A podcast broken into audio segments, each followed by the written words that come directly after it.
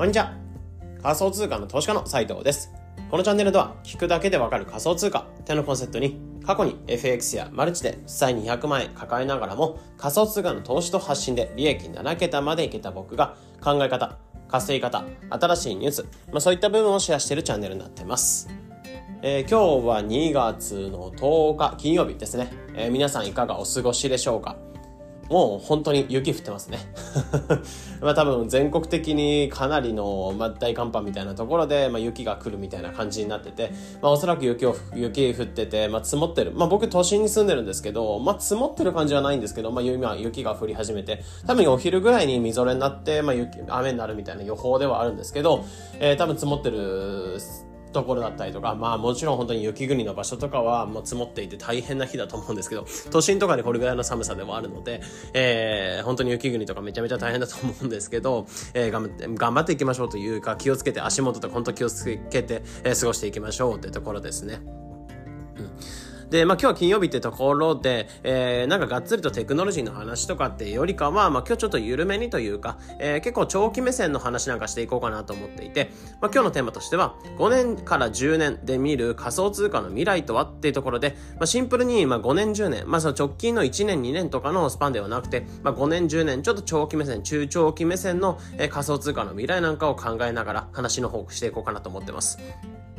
で、僕自身やっぱり仮想通貨ってところを触ってきていて、まあ主に仮想通貨の銀行、DeFi とかの分野で、まあこういった形で発信をしてたりするんですけど、まあそういった身として、まあ一投資家としてやっぱり仮想通貨の未来っていうものは過信というか、まあ本当に狂ってるくらいに過信というか、えー、仮想通貨まあ絶対伸びるというか、仮想通貨の市場自体伸びるっていうふうに見ていて、まあとはいえ、やっぱり長期目線で見ておくというか、まあ短期ではなく、まあ投資をしていく身として、まあ投資をしてお金を増やしていくっていう意味でやっていくところとして、やっぱり長期目線でというか、まあ中長期で見ておく、まあ視点っていうのは大切かなと思うので、改めて、えなんだろう、短期。で、まあ、今まで結構短期で追っていた部分があるので、結構長期目線で、えー、市場とか、まあ、どういった技術になっていくのか、どういう風になっていくのか、市場みたいなところを予想しながら話していこうかなと思ってます。なのでシンプルにそうですね、えー、ゆるゆるくというか金曜日ではあるので、ゆるくちょっと、えー、配信とか聞いていただければなと思います。じゃあ、まあ、仮想通貨市場、まあ、5年、10年で見た時にどうなっていくかみたいなところとして考えていくんですけど、じゃあ市場どうなるかっていうと、まあ、結論、まあ、まともになっていく。まあ、どんどんどんどん、まあ、今のおもちゃみたいな触り方から結構まともな、まあ、結構ちゃんとしたものになっていくんじゃないかなってところ思いますね。うんまあ、まともになるってどういうことなのかみたいなところを、まあ、より深掘りして話していこうかなと思うんですけど、まあ、結局今の仮想通貨の市場って、まあ、よちよち歩きの赤ちゃん市場みたいなところで、えー、やっとこの間生まれて、まあ、僕もちょっとこの間0歳の子が生まれましたけど、まあ、やっと今生まれて3、4ヶ月ぐらいで、あうあう言い始めて、で、よくなんか見ると笑うようになって、めちゃめちゃ可愛いんですけど、えー、よく笑うようになってくると思うんで、よく笑うようになってきたんですよね。っていう感じで仮想通貨って本当にまだまだ立ち上がったね、市場、本当に立ち上がってからまだ10年ちょいぐらいしか経ってないような市場になってきていて、え本当にまだまだビットコインっていうのは考え始めたのが本当に2008年、2009年ぐらいで、えー、動き始めたって感じになってて、うん、まだそれぐらいの市場なんですね。で、例えば他の株式市場とか見た、FX 市場とか見たときにもっと長期スパンでやる、え株式とかに関してはもっと前からあるっていうところ、で、さらに貨幣経済みたいなところで言うと、本当に江戸時代とかそれぐらいから、え遡ってあるような市場、それで見たときに仮想通貨って本当に10年ぐらいのスパンで見たときに、まだまだ全然よちよち歩きの赤ちゃん市場だと思うんですね。うん。で、なので、本当にまだまだ、まあ、一つの、なんだろう、オタクたちが使うようなおもちゃみたいな感じ、えー、本当に赤ちゃんが使うようなおもちゃみたいな感じで、えー、ちゃんとしたもの、まあ、例えば赤ちゃんが本当にコンピューターのおもちゃを触ってるみたいな感じ。うん。で、まあ、ちゃんと10年、20年してきて、ちゃんと大人になってくれば、えー、ちゃんとパソコンっていうものをちゃんと自分の手で手にして、ちゃんとそれ使いこなすって感じだと思うんですね。で、っていう感じで、やっぱり市場っていうのは本当にあくまで、えおもちゃみたいなものを触ってるような感じで、まあ、触ってる人も本当にごく一部になってきますし、まだまだ、そのお金稼ぎ、えー、シャンプルにこれから伸びるっていうふうに思われてるから、まあ、NFT で爆撃テクとか仮想通貨を買って、なんか年間で百何十倍にしていくとか、っていう感じで結構お金稼ぎの道具くらいにしか使われてないかなっていうふうに思うんですね。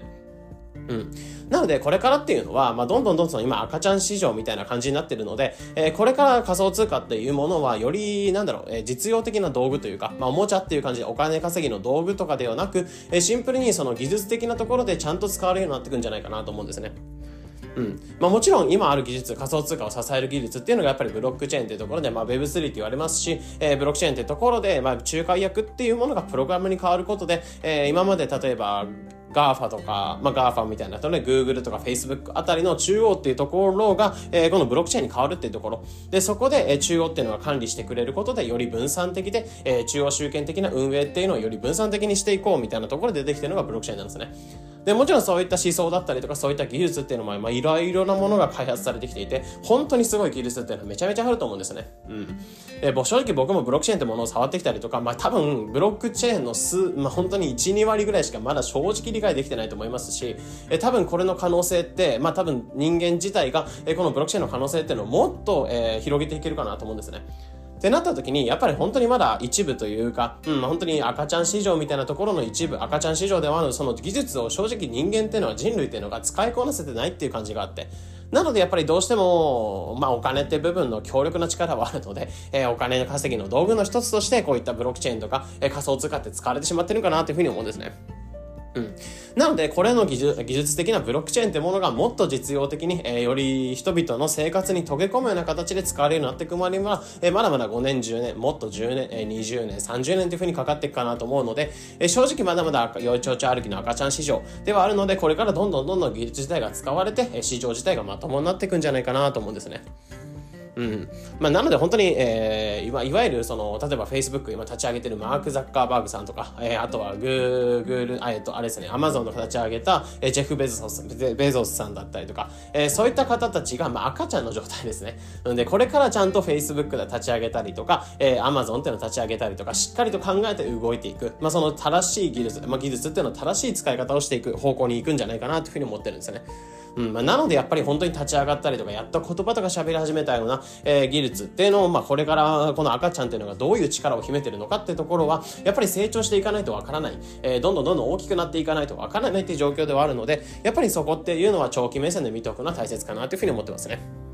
うん。で、やっぱり例えば一つ事例として挙げていくと、例えばイーサリアムっていうところを、まあ、ブロックチェーンとして大きな有名なところがあると思うんですけど、あそこを使っていく際に、まあ、もう一つ、例えばガス代ってものを上げたときに、あそこ使っていくのに、まあ、そのガス代っていうのが結構変動すると思うんですよね。まあ、なるべくその変動っていうのを減らしたりとかってしていくような努力っていうのは割とされてますし、ネットワーク自体分散的に動かしていこうみたいな取り組みはかなりされてるんですけど、正直やっぱりガス代使うときに、例えば高速道路を通るときに、今普通に例えば車を乗って高速道路に乗ってどっかからどっかまで行くときに、えー、高速道路の料金って、まあ、基本的に一貫だと思うんですよね。もちろん土日とかで高くなったりとか、まあ、これから、えー、どんどんどんどん高速道路料金みたいなのが高くなってくると思うんですけど、言うてもやっぱり、えー、今日通った道と、明日例えば同じく通った道で料金が変わることって多分ないと思うんですね。うん、でもやっぱり今のイーサレムのブロックチェーンとか例えば使う時にガス代とか通行手数料みたいなものが変わったりする、えー、あるんですけどその料金っていうのは今日使ったものと明日使ったもの例えば休日とか週末とかは逆にめちゃめちゃ混んだりとか逆に平日のなんか真っ昼間全然使わない人がいたりとかっていう感じで結構やっぱりガス料金とかめちゃめちゃ変わるんですね。で同じ道同じ高速を通るのにその料金が変わる、ま、変わりまくるとか安定しないって正直あのユーザーとしてはまだまだ使いづらいと思うんですね。で、これがどんどんどんどんこれ技術開発っていうのが進んでいって、えー、多くの人が使いやすくて安定的で、しかもガス代っていうのも、しかももうかなり抑えたような状態というか、まあ、ガスコストっていうのをかなり抑えた状態で運用ができていくって感じになると思うので、やっぱりまともになってくれば通貨の価値とか、イ,、えー、イーサレム、例えばイーサの価値とかももちろん、えー、落ち着いてくると思いますし、お金稼ぎの道具っていうよりかは、例えば ETC カード、まあその高速道路を通るのに ETC カードが必要なように、えー、イーサっていうのがあれば、えー、そのイーサレムってブロックチェーンを使えるよね、みたいなところ。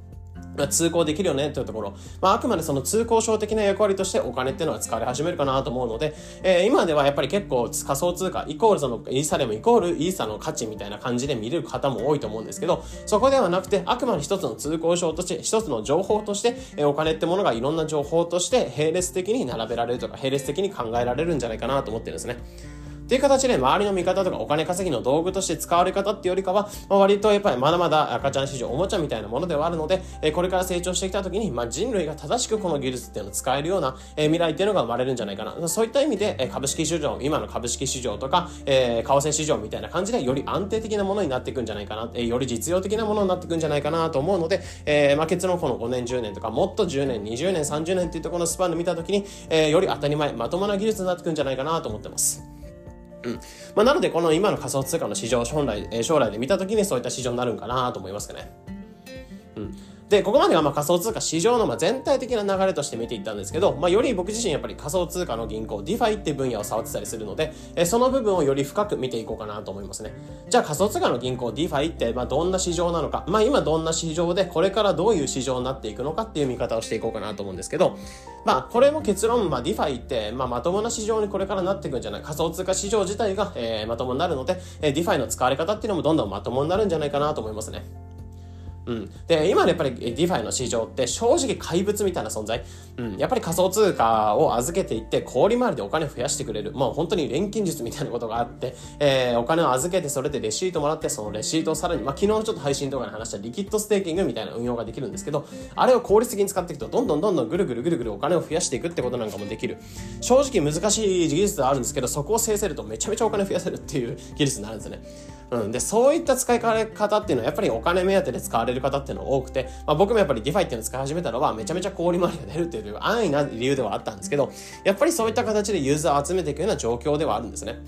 うん、でこれがやっぱり今後今後どんどんどんどん DeFi の使われ方っていうのはまともになっていくんじゃないかなと思っててまあ、本来 DeFi って結局は、あの、仮想通貨を預けていく銀行、まあ、保管をしていくような場所になるんですね。で、保管をする場所っていうのが、そのお金を増やすような、なんかその、まあ、氷回り、まあ、うませやみたいな、お金を増やしやみたいな、えー、トレーダーみたいな存在ってなってくると、えー、正直扱い方っていうのは間違ってるかなと思っていて、やっぱり本来 DeFi ってブロックチェーンの上で、えー、自立分散的に動いて、まあ、誰にも邪魔されず、えー、無人店舗で動いてて、しかもプログラムっていうのが今までみずほ銀行とか中央の銀行っていうのに取られることなく、えー、誰でもウォレットってものをにお金、仮想通貨を入れてしまえば、まあ、それを接続してお金を預けていけるっていう、まあ、これはネットさえあれば誰でも使えますし、なんか本人確認とか必要なしで使えちゃうってところで、そういったところが DeFi の凄さなんですね。まあ、誰でもグローバルに同じ銀行を使える、アメリカにいても日本にいても同じ銀行にお金を預けられるってところ。まあ、こういった誰にも邪魔されず自由に使えるっていうのは DeFi の凄さ、本来そこの凄さになってくると思うので、まあ、これがよりまともに使われるんじゃないかなってところを思ってますね。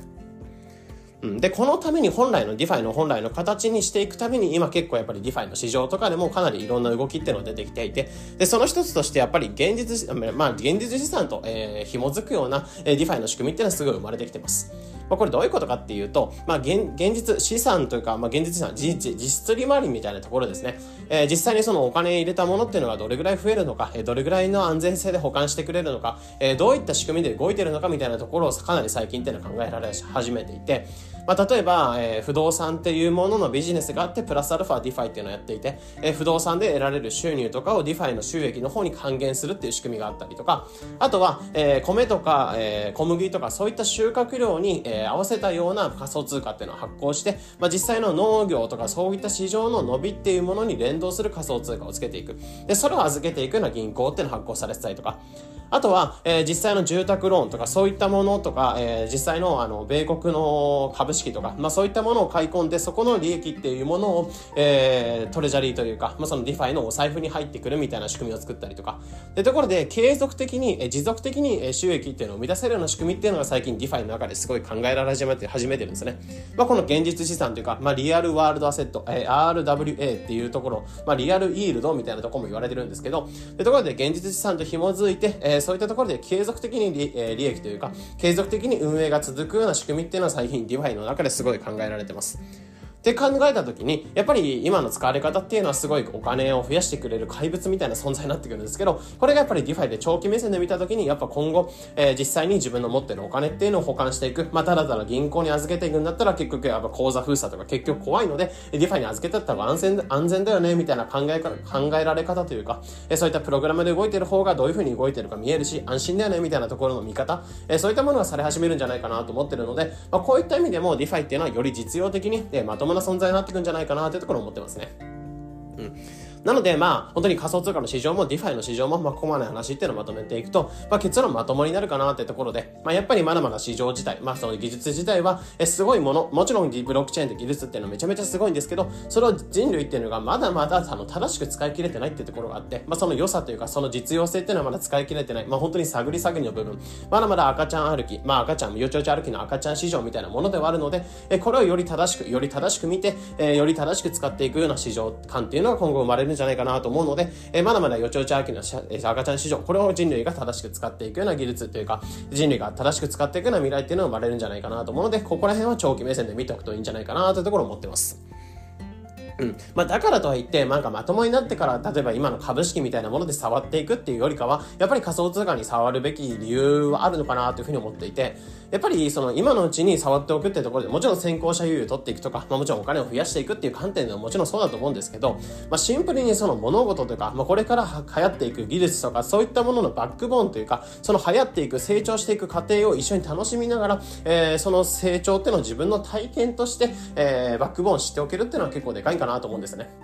まあ、これさっき言ったように赤ちゃんの例で例えてった時に、まあ、例えば赤ちゃんが成長して二十歳とか成人になった時の子供、まあ、成人となった時にその子と関わっていくっていうのはもちろん大切なんですけど、えー、その子がどういう生活をしてきたのか、どういう家庭で育ってきたのかみたいなところ、まあ、例えば赤ちゃんの頃から、まあ、昔ゴロゴロしてて、例えばこういうふうに言うことを聞かなくて、えー、このお菓子が好きだったね、みたいなところのバックボーン知っておくと、さらにその人っていうの好きになれると思うんですね。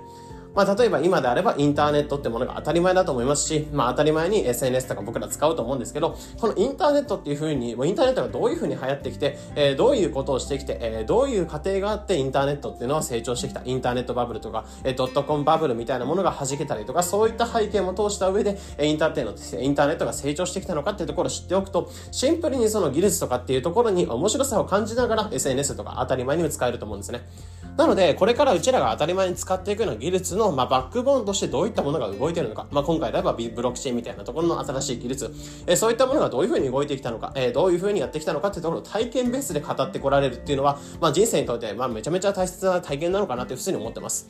なのでそういった意味でやっぱりまともになっていくから触るっていうのももちろん大切だと思いますし、自分の中でお金を増やしていくってまあお金が減っちゃうとか、リスクっていうのはもちろんあるので、えー、触っていくリスクっていうのはもちろんあると思うんですけど、言うてもやっぱりそういったリスクを犯してまでもそういった体験ベースでそのバックボーン知っておける、技術のバックボーンっていうのはし、新しい技術のバックボーンっていうのを知っておけるのはめちゃめちゃ貴重に体験になるかな、まあ人生の最大の資産になるかなというふうに思うので、本当にここまで見た時にブロックチェーンの技術自体が、えー、まあ本当にめちゃめちゃ革命的な技術であると思うので、これを全力で体験しながら楽しんでいきましょう。まあ、もちろん今触ってる方っていうのは、え仮想通貨を全力で触っていくっていうところ、まあ今、楽しんでおくっていうところが、まあ重要なのかなっていうところで、まあ今回こういった5年、10年、まあ結構中長期のスパンで見たときに、え仮想通貨の市場みたいなところを読んでいきました。なので今回、なんだろう、えー、もちろん仮想通貨をこれから長期で触っていきたいって方も多いと思うので、まあそういった方の、まあ思考の一つ参考になれば幸いです。えー、このような形で、このチャンネルでは仮想通貨についてできるだけ分かりやすくお伝えしています。日々の情報収集やトレードにお役立てください。